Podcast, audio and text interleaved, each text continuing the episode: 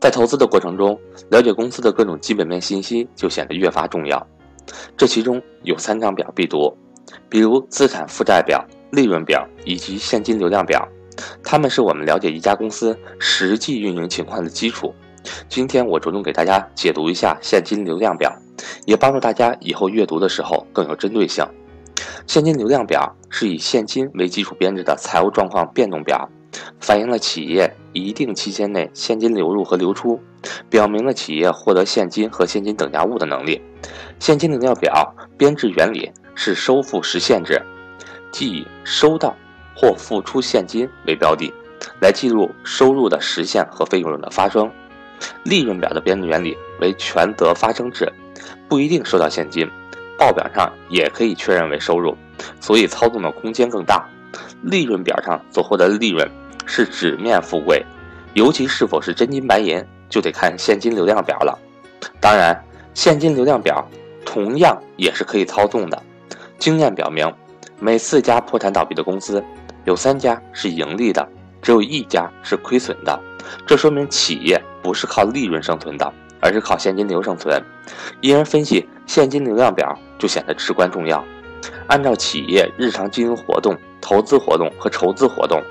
现金流量表将分为现金流动情况，嗯，分为经营活动现金流、投资活动现金流以及筹资活动现金流。一、经营活动现金流，经营活动现金流相当于企业的造血功能，企业通过主营就能够独立创造企业生存和发展的现金流量。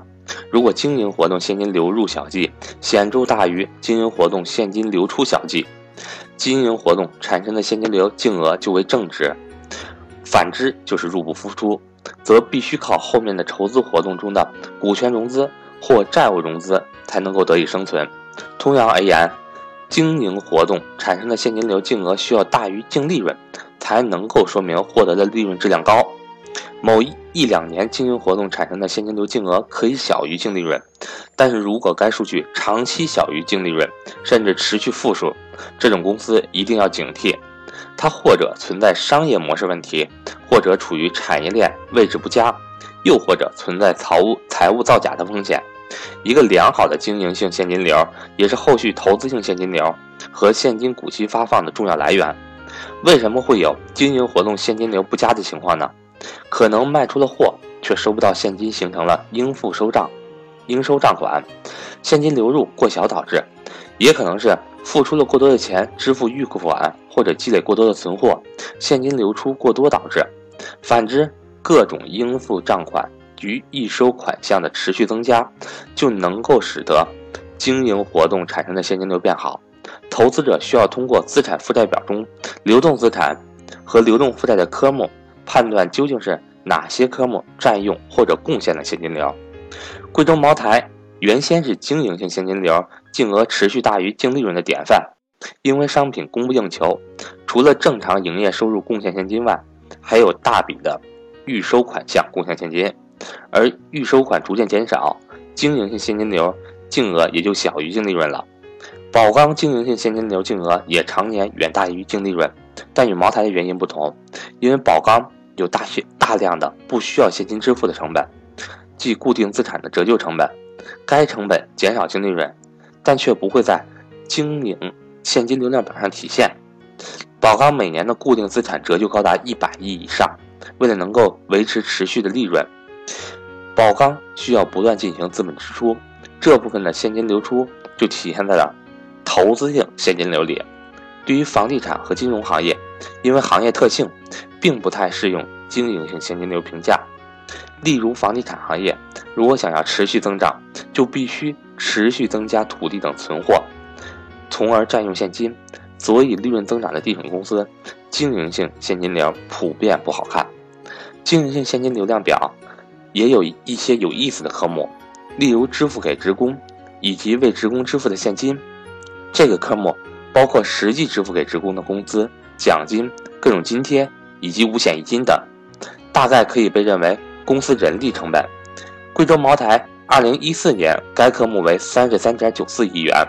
拥有员工一万七千四百八十七人，平均每个员工的成本为十九点四万元，创造利润九十三万元。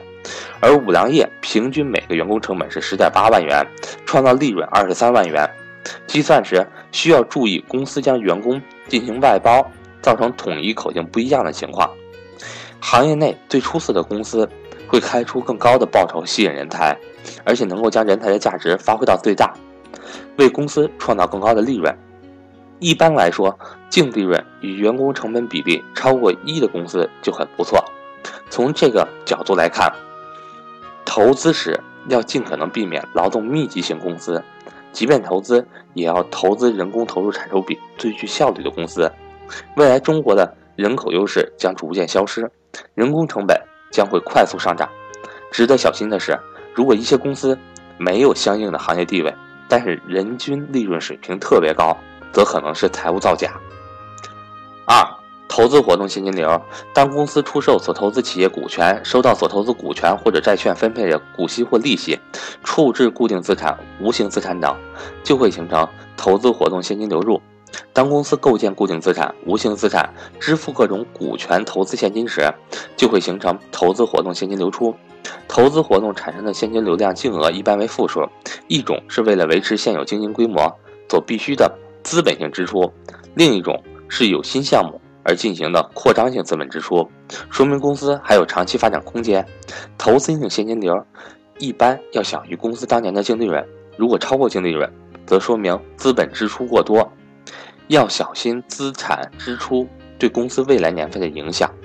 投资活动现金流不论如何不能长期巨额负数，否则。说明公司赚到的钱是无法拿出来供股东自由支配的，不断进行高额的资本支出，或许最终留给股东的只有那些破铜烂铁的固定资产。此外，还非常可能是财务造假的信号。投资性现金流仍然考虑的是效率问题，公司留存了多少比例的利润进行资本支出，然后能够推动未来净利润增长多少。投资效率高的公司，经营活动产生的现金流入足以支付。投资活动产生的现金流出。三、融资活动现金流，如果经营活动现金流入不足以支付投资活动现金流出，甚至经营活动现金流本身就是个负数，就必须动用融资活动现金流进行股权或者债务融资。相反，经营性现金流良好，能够不断给股东现金股息，形成融资活动现金流出。通过吸收投资收到的现金一栏，我们能够快速的看到公司历史上有无进行股权融资。